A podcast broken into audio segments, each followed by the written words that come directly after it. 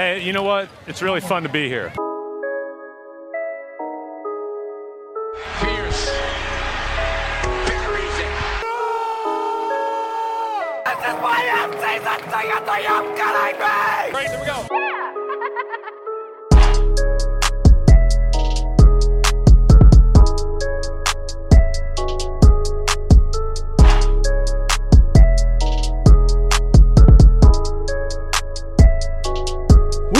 What's up? What's up? What's up? How are we doing? I got five on it. It is episode five of the Banner Banter podcast. I am your host, Timmy G. Happy Labor Day. How's everyone doing? You are tuning into a Boston Celtics podcast from a season ticket holder point of view. How's everyone doing? I hope everyone had a great sort of last weekend of the summer. Thanks so much for everyone who tuned in and voted on Instagram at Banner Banter Podcast to vote for our Banner Banter investigation this week. I'll be doing that every week from here on out. You can vote on my my story on Instagram at Banner Banter Podcast on who you want me to talk about for the Banner Banter investigation of the week. You can also find me on Facebook at Banner Banter Podcast and on the Twitter machine at Banner Banter 18 we actually have a lot of stuff to talk about this week. I really thought it was going to be a quiet week for the Boston Celtics, but everyone was like, "Nah, let's let's try and make it as busy as possible for the Banner Banter podcast." So I appreciate that a great deal. First off, most importantly, let's talk about what Danny Ainge had to say about Gordon and Kyrie's health. It's obviously a big topic going into the season. Is Gordon going to be fully healthy? Is Kyrie going to be f- fully healthy? How long is Brad going to really take these guys to kind of get them back into shape. You know, like is the first month they're going to get limited minutes. They're going to start, but get limited minutes. It's going to be very interesting to see how Brad plays that out, or so we think, because Danny Ainge talked to Chris Forsberg the other day and said this. I don't want to hype it up too much, but I'm saying that if our training camp were starting today, that they would be here going full speed. It's not like they need an extra month. I think that they know they have an extra month, so they are sort of pacing themselves. They are playing as if it is to build up to that opening day of training camp. They are doing everything dunking the basketball off both legs, playing one on one live, and jumping and cutting and defending. I'm excited for them. And Danny Ainge, we are excited for that great news of info. Supposedly, all the Celtics will be in town this week at the new Red Auerbach Center in Brighton, ready to go, kind of almost like a pre training camp type thing, playing five on five, getting used to each other, and hopefully that will be great for Kyrie and Gordon and the other guys. Because if you, if you think about it, you know, someone like Jayson Tatum and Terry Rozier and Marcus Smart and some of those other guys, they got used to playing without Kyrie and without Gordon. So I don't think it's going to take a while for them to all be on the same page because they obviously kind of did that during training camp last year, but that was that was a year ago now these guys have to kind of get used to playing with each other. You know, Terry's going to have to maybe focus on playing with Marcus Morris and Daniel Theis and Marcus Smart versus playing with Jaylen Brown, Jayson Tatum, Al Horford. Going to be very interesting to see how everyone adjusts to it. But in Brad we trust, in Danny we trust, and it's going to be, it's going to be a great thing. That is a promise. Now, the other big thing that we talked about, especially last week, was Kyrie. Is he going to stay? Is he going to leave? Adrian Wojnarowski, I'm pretty sure I said that right. Yeah, good job, Tim. I, I definitely said that right. He went on his podcast last week, and I'm not going to rip the audio from Woj because Woj is, you know, the best. He gives us all the breaking news in the NBA, but he made me feel pretty confident about Kyrie Irving. And then a video came out the other day on Instagram, and I think I'm reading it in too much, and Kevin Durant and Kyrie Irving have been working out together a lot. And Kevin Durant and Kyrie both can be free agents next year if Kevin Durant wants to be. Kyrie is going to be. The Knicks have a lot of money. It's kind of freaking me out. I don't think either of them would go to that t- terrible organization. But the more they work out together, the more I'm getting a little bit nervous that Kyrie might be going elsewhere and him and Kevin Durant can play for the rest of their lives together, which kind of freaks me out. But if you take away those Instagrams, what Woj said on his podcast was this I would still take Boston against the rest of the field. I still think, in the end, there comes a moment of truth when you look around and you have to make a decision about somewhere else. And when you really start inspecting the questions that are in place, almost any other circumstances he would go to, and you would say, Boy, it's pretty good here. I still think it's going to be really hard for him to walk away from this situation in Boston. Uh, okay. All right, Woj. I see you. I'm, I'm all about that. Don't tempt me with a good time. Let's go that that gets me fired up. If Woj really and truly thinks that Kyrie's going to stick around because let's be honest, he doesn't have a better situation. He gets the most money from anyone else. He's with one of the top five, or let's be let's be honest, one of the top two best coaches in the NBA. He's with a bunch of young talent. He's with a good friend in Gordon Hayward because supposedly Kyrie tried to get Gordon Hayward to come join him with the Cavs before LeBron came. So clearly they're close. It, th- this is this is good news, and I'm really not trying to get too hyped about it, which is why I'm trying to bring in the negativity with him working out with Kevin Durant, and the New York Knicks, and how bad Kyrie is probably always wanted to play for the New York Knicks because that's where he's from, and blah blah blah blah blah blah. So I'm very very interested to see if what Adrian Wojnarowski said in his podcast la- last week becomes true. And now it is time for the Celtics stud and the Celtics dud of the week. Yes, we are going to be doing the Celtics stud and dud of the week a little early in the podcast this week, and that's okay because of some news that came about in the NBA rumor mill, especially on the Twitter machine. If you guys aren't part of NBA Twitter, get a part of it. It is crazy. People are cuckoo for Cocoa Puffs. If you guys think I'm a crazy Celtics fan, huh, there are some people out there who who actually need some help more more than I do.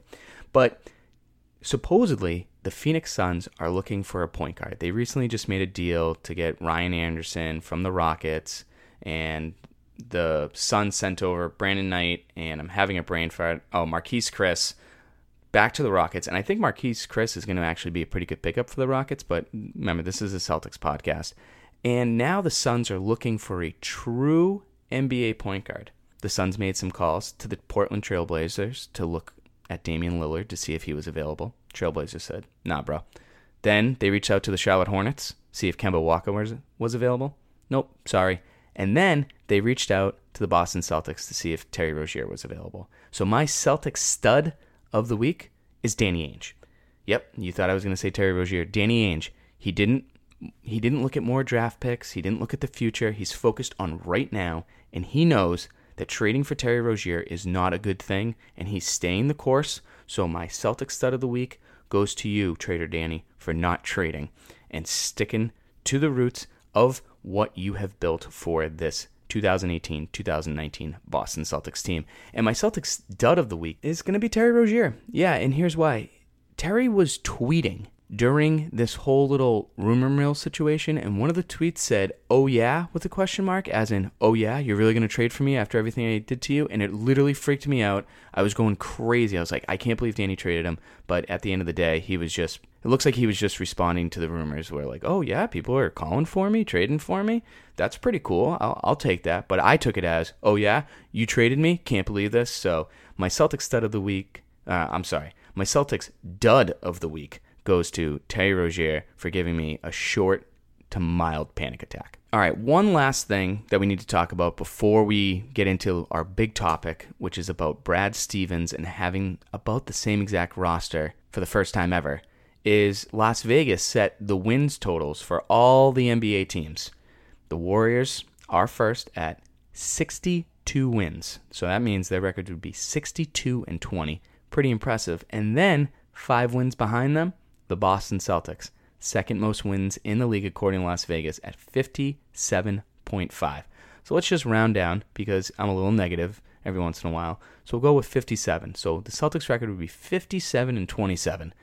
That whew, that makes the the basketball pants jump a little bit because if this team can pull off 57 wins, that would be incredible. But most importantly, I would rather have 50 wins and everyone be healthy going into the playoffs than 57 wins and not having a fully healthy team. You know what I'm saying? So the topic this week is going to be about Brad Stevens. This is going to be the first time in his career where he, as a coach, has the same, basically the same exact roster. If you think about from when he started to now, this dude has had so many different players at so many different times, and I don't know how he's kept it all together and has improved getting wins, wins, wins. That that's what Brad Stevens does. Insert DJ Khaled, win, win, win, no matter what. But if you think about it, Brad is entering his sixth season in the NBA, and he has a 221 and 189 record. Not great, but for everything that he's been through and the team that he started with and everything, it it's only going to get better, and that's a promise. So here here is win totals for the first five seasons. His first year, 25. Ugh. Second, 40. Okay, 15 plus wins. Third, 48. Fourth, 53. And then last year, they got 55 wins. Now, he has never had his top five best players return in the same season, if you think about it. So let's break this down. From 2013, obviously, he was handed just a just a crap storm of just not. He, the team was okay, but no one really cared, and I think that really affected Brad. So if you look back in 2013, his top five players were Jeff Green, Rajon Rondo, Jared Sullinger, Avery Bradley, and Jordan Crawford. Yuck. Okay. Yuck. I miss you, Avery. Yuck. At one point, there were 19 different players on the 2013 team. So Brad had to come into the NBA, deal with an a hole like Rondo, a fatty like Sully, Jeff Green, who was bipolar, Avery Bradley, who cared too much, and Jordan Crawford, who thought he was the next, you know, Jesus Christ, where he wasn't even a disciple. So that that's a tough team to deal with. Then in 2014, he had to deal with Jeff Green, Rajon Rondo, Jared Sullinger, Evan Turner, and Avery Bradley. But only 33 games into the season, Jeff Green got traded to the Grizzlies. Rondo was traded to the Mavs 22 games into the season for Jay Crowder. Remember how all Celtics Nation was obsessed with Jay Crowder and his great contract, myself included. So I don't know why I'm talking trash about myself. And then IT at the trade deadline was traded into the team. So this is kind of how it all started. So if you think about it, I ju- their top five players in 2014 was Jeff Green, Rondo, Sully, Evan Turner, and Avery Bradley. Jeff Green traded 33 games in. Rondo traded 22 games in. Brings in Jay Crowder. It's Evan Turner's first year in Brad's system. IT comes in February. So obviously he's not going to be, you know, at full he's not going to get the whole system cuz, you know, Brad's system is a is an in-depth one and I don't want to say it's like a Belichick Josh McDaniels confusing one, but you you got to get it. And then he had 22 players, 22 players in 2014. That's crazy to think about. 2015, it was the first season where we really enjoyed a fun group of players like Avery Bradley, Isaiah Thomas, Jay Crowder, Evan Turner, Jared Sullinger, Marcus Smart. Only 16 players he had to deal with that year, and they actually did pretty well. They got 48 wins that season. That that's pretty impressive with, with the group that I just mentioned. So then you move to 2016, and it was the first year that we had Al Horford. Sully was gone, Evan Turner was gone. He only had to deal with 15 players. The focus was a lot more on the players, I felt like, that year for Danny Ainge, and they ended up going to the Eastern Conference Finals with 53 wins. So very, very cool. Then 2017, only four players returned from the year before. So this is basically what happened after going in from the getting out of the 2016-2017 season and then going into the 2017-2018 season. This, these are the players that left. The first round pick, aka Markelle Fultz, went to the 76ers. Isaiah Thomas, Jay Crowder, Avery Bradley, Amir Johnson, Jonas Jerebko, Kelly Olynyk, and Gerald Green. Those are all guys that we cared about at some point. Well, minus Kelly Olynyk for me. Jerebko is for everyone. We all cared about those guys. Those guys made it to the Eastern Conference Finals. I got smoked in the Eastern Conference Finals, but that's okay. And then here are the guys that came in. Semi Ojeleye, Yershawn Yabusele, Aron Baynes, Marcus Morris, the Lakers pick, aka Jayson Tatum, Gordon Hayward, Kyrie Irving. Crazy, right? Just absolutely crazy. That from 2017, a team made it to the Eastern Conference Finals, and then in 2018, or I'm sorry, 2016, a team made it to the Eastern Conference Finals with Isaiah Thomas, Jay Crowder, Avery Bradley, Amir Johnson, Jonas Jerebko, Kelly Olynyk, Joe Green. See you guys later. We'll bring in Kyrie, Gordon, Jayson Tatum, Marcus Morris, Aron Baynes, Yershawn Yabusele, and Semi Ojeleye. My focus here is Brad has had to deal with a different team every single year. How is Brad now going to make Jayson Tatum better now that he's here for a year plus? Because I believe that Jay Crowder improved every year that he was here.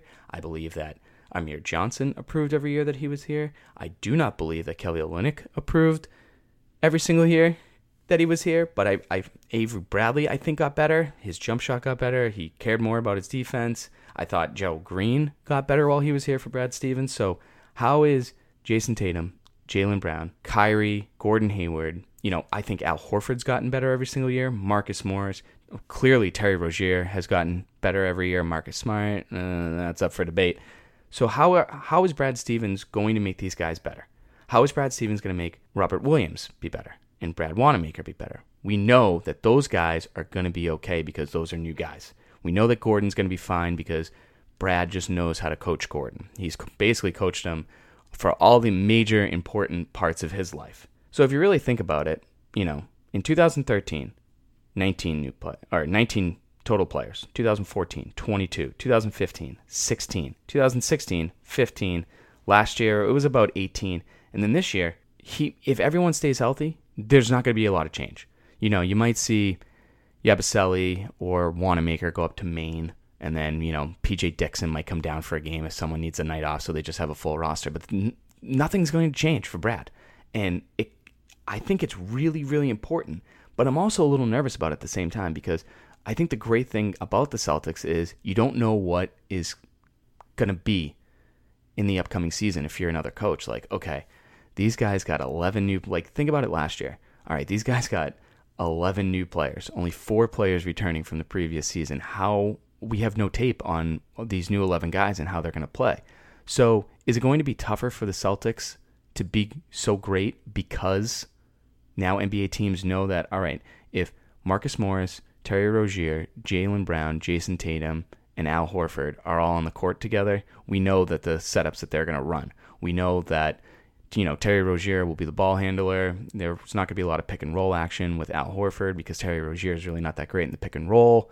Clearly, Marcus uh, Marcus Morris is going to be on the wing. If he catches the ball, there's a 99.9% chance he's going to shoot it no matter what. So those type of things, I'm going to be very interested in seeing on how Brad Stevens adjusts to that. Okay, last year, this setup with Marcus, Terry, Jaylen, Aron Baynes, and Al Horford really didn't work out. So I'm probably not going to use that lineup that much. But maybe now that I have Gordon here, maybe I'll switch out Jaylen, put in Gordon, and maybe we'll work out better. So I'm very interested to see how Brad is going to adjust some of the lineups that worked well. Is is he going to keep them in place, put in new schemes, or is he going to try and change everything around to keep those NBA coaches on their toes? But when you really think about it, I I thought Brad Stevens should have won Coach of the Year last year. You know, he lost Kyrie after winning 16 games in a row. They went to London. They were still the second best team in the East. They lost Gordon Hayward the very first game. The improvement of Jayson Tatum was unbelievable. Jaylen Brown from uh, year two to year three was, uh, I'm sorry, year one to year two was also unbelievable. But if the Celtics make 57 wins this year, Brad Stevens might not get the love that he gets because you know now oh hey you got you got Gordon Hayward back you got Kyrie Irving back, but I feel like it's going to take a lot for Brad to keep everyone on the same page and Danny as well to make sure everyone's happy with their minutes and make sure everyone really buys in. Everyone has to buy in and it's Brad's responsibility to do that. And Brad has really never had an issue like this before where he has 10 or 11 guys that can really and truly play at an NBA starter level. You know, in the years past, you know, oh wow, you have Jonas Jerebko and Kelly Olynyk or Greg Steams. No, he never had Greg Stiemsma. I was just talking to someone the other the other day about Greg Stiemsma, so that's why I thought about it. But those type of situations are what Brad Stevens is used to dealing with. Like, okay, yeah, sure, maybe prove yourself in practice and we'll give you some minutes. But now he's going to actually have some NBA veterans who've been around a long time that can not only play regular season minutes, they can play playoff minutes, and hell, they can even play Eastern Conference Finals minutes at a pretty decent level.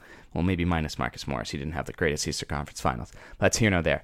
But keep an eye out on Brad Stevens, the coach. If you know me well enough, you know I'm a big Brad Stevens guy. I'm a I'm a diehard Brad Stevens guy. But I am concerned a little bit on now how are the other great NBA coaches going to respond knowing that hey, the Celtics don't have a brand new team this year. Sure, Kyrie's coming back, but he played for a majority of the season last year. And sure, Gordon Hayward, but Gordon did play some preseason minutes, and obviously they're not showing everything on, you know, all the schemes and all the plays and all the all their setups and all their lineups in the preseason. But just keep an eye out on that. You know, if if the Celtics have a low scoring game one time, maybe you can be like, wow, this team that they played against knows their schemes well. They played against them. They've seen everything that Brad has thrown up against the wall to see if it sticks over the last six years.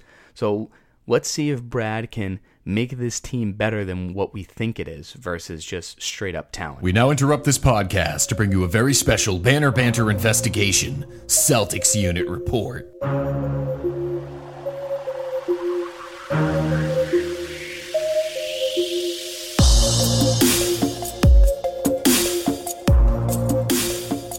Okay, this week's Banner Banter investigation, based on your Instagram votes at Banner Banter Podcast, is Vin Baker. Yes, Vin Baker, probably one of the most interesting stories in NBA history. Vin Baker went to Hartford College, was an America the America East Player of the Year. That conference doesn't even exist anymore. He was drafted 8th overall in the 1993 NBA draft by the Milwaukee Bucks. Four-time All-Star, made the All NBA second team one time, and he played for the Bucks, Supersonics, rest in peace, Boston Celtics, the Knicks, the Rockets, and the Clippers. Vin Baker got traded to the Boston Celtics in July of 2002 with Shammond Williams, who, again, I have no idea what he's doing. Maybe I'll look into that later on. But he got traded for Kenny Anderson, Joseph Forte, who's a UNC guy who sucked, Vol- Vlade Potapico, who if if you guys need a, a, fun little Google image, Google Vlade Potapico. What what an hilarious looking dude, and what a terrible basketball player. But anyways, Vin Baker came to the Celtics in 2002, and he was worth a buttload of money. Throughout Vin Baker's NBA career, he made 97.3 million dollars just based on contracts, non endorsements, just 97.3 million dollars just in salary. Very very impressive. He was pretty good for them. Jim O'Brien was the coach at the time, but about a year and a half into it, there was a practice where Vin Baker showed up and smelled like booze.